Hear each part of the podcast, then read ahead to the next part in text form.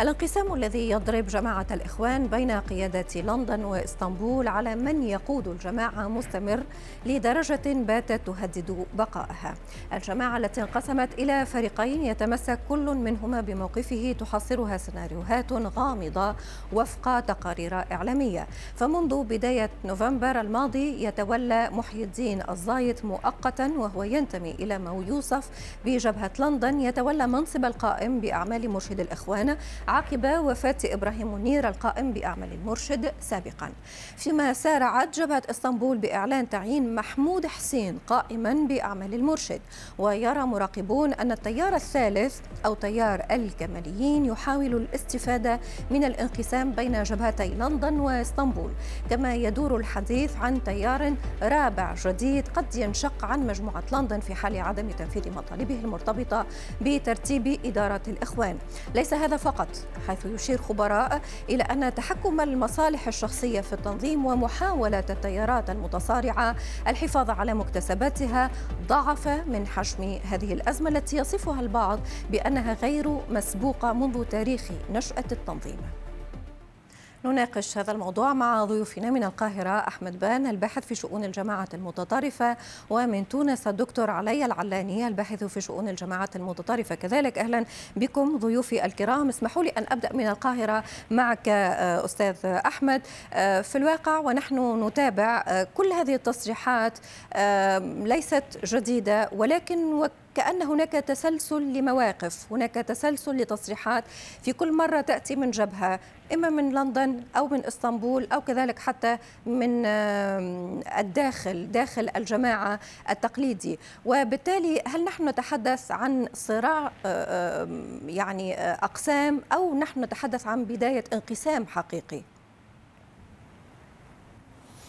تحية لحضرتك. في كل الحركات السياسية والاجتماعية والحزبية تقليديا هناك آه، صراع أو ربما تباين آه، بين ما من يسمى بجبهة المحافظين وجبهة الإصلاحيين.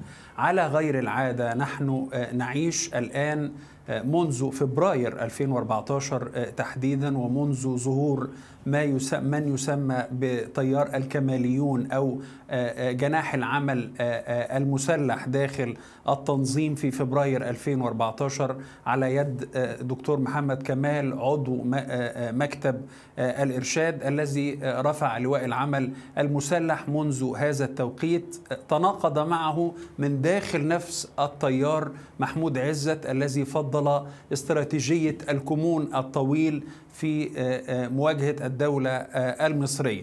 نحن لا نتحدث عن صراع بين إصلاحيين ومحافظين بل نشهد منذ فبراير 2014 صراع بين أبناء مجموعة واحدة أو تيار واحد. في البداية كنا أمام محمد كمال عندما اختفى من المشهد ظهر محمود عزت. عندما اعتقل محمود عزت آلت الأمور إلى تيارين أو مجموعتين. تنازعا السيطرة وإدارة التنظيم. مجموعة محمود حسين التي اصطلح على تسميتها إعلاميا بمجموعة إسطنبول ومجموعة إبراهيم منير التي اصطلح أيضا على تسميتها إعلاميا بجبهة لندن أو مجموعة لندن. الآن نحن نشهد انقسام داخل جبهة لندن تحديدا عبر دعاوى من داخل هذه المجموعة للحديث عن إصلاح مؤسسي وإصلاح لائحي وأمور لا يحتملها أصلا التنظيم المشكوك في شرعية من يمثله. الآن بالنظر إلى إن هياكله كلها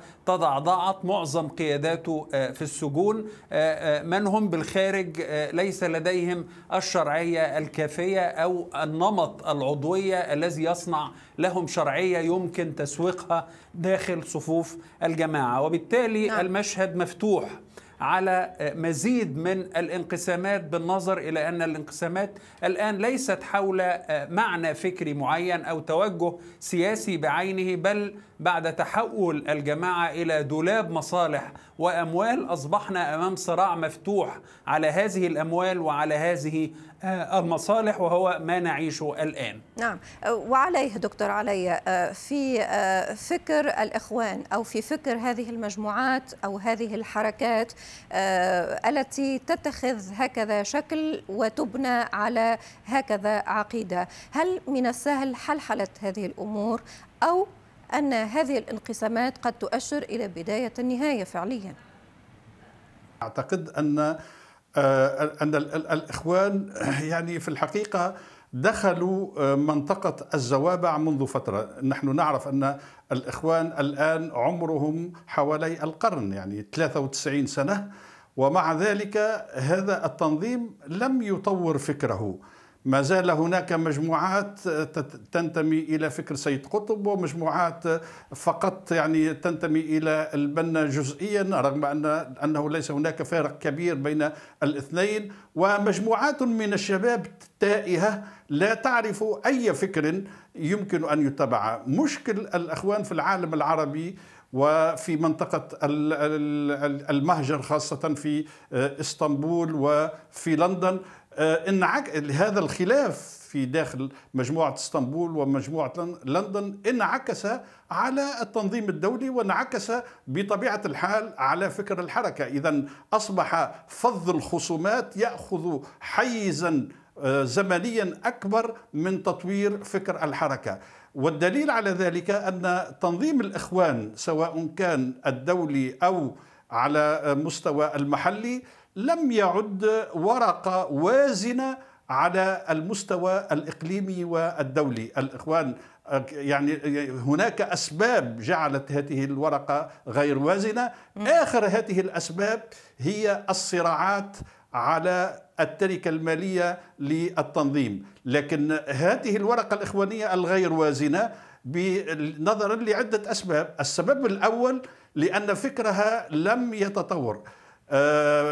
معناها بالنسبة إلى منير قبل وفاته يعني في جبهة لندن نعم. الذي كان يقوم مقام يعني المرشد العام أي. منير تنبأ قبل يعني يعني وفاته بقليل أن تنظيم الإخوان سيتجه نحو التطرف أكثر فأكثر إذا هذا التنظيم الذي بدأ ب يعني آه، أفكار متطرفة في 1900 آه، ويعني وحوالي 40 نجده إلى اليوم بعد أكثر من 80 سنة.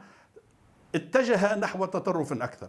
اذا هذا التنظيم لم لم يعد وازنا. اذا نظرا لأنه لم يتطور في فكره. وثانيا نظرا لأن استراتيجيته التي كان يعول تعول عليها بعض القوى الدولية والإقليمية استراتيجيته آه، في مواجهة الأنظمة الحاكمة فشلت.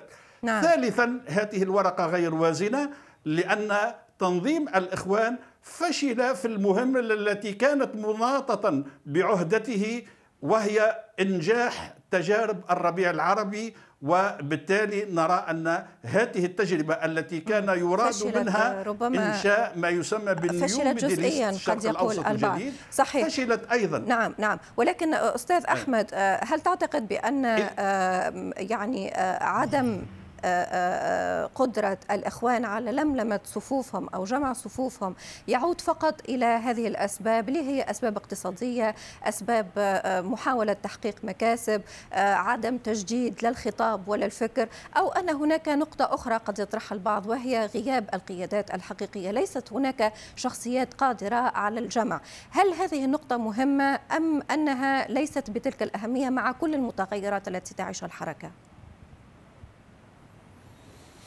يعني تاريخيا كانت كان هذا التنظيم آه، آه، يتسم بمركزية آه، صارمة وبالتالي دور القيادات مهم للغاية. وربما اداؤه طوال عقود كان مرتبط بشخصية آه، القائد المؤسس أو شخصية المرشد العام في كل آه، الطبعات التي عرفناها سواء عرفنا نسخة مرشد قوي الشخصية لديه رؤية أو مرشد آه، تابع لحلقة ضيقة تدير من خلف الكواليس. في كل الأحوال التنظيم يعني لديه مشاكل بنيوية منذ البداية في طبيعة الأهداف والوظائف التي حددها لنفسه في طبيعة تجاهله للقوى الإقليمية والدولية وعدم قدرته على بناء رؤى استراتيجية. ربما بشكل من الأشكال اتسم أداؤه طوال عقود بشكل من أشكال العمى الاستراتيجي. هو كان لديه القدرة على أن يفلح تكتيكيا دون ربط فترات. واضح ولكن هل تعتقد بأنه قادر أستاذ أحمد على تجاوز؟ عامة؟ صحيح. ولكن هل تعتقد بأنه قادر على تجاوز كل ذلك؟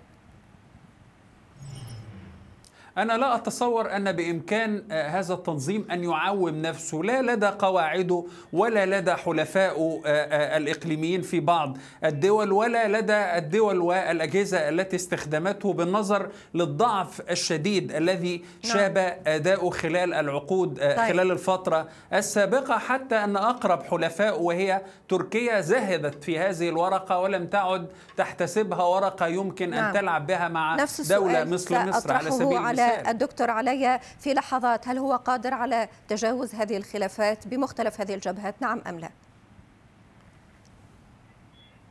آه، أنا في تقديري هو غير قادر والدليل على ذلك يعني التجارب بحكم الإخوان كانت اتسمت بفشل شكراً. كبير وأهم تجربة للإخوان هو شكرا جزيلا لك دكتور علي العلاني الباحث في شؤون الجماعات المتطرفة ومن. القاهرة. أحمد بان الباحث في شؤون الجماعات المتطرفة. اعذروني على المقاطعة. انتهت الحلقة. السلام عليكم.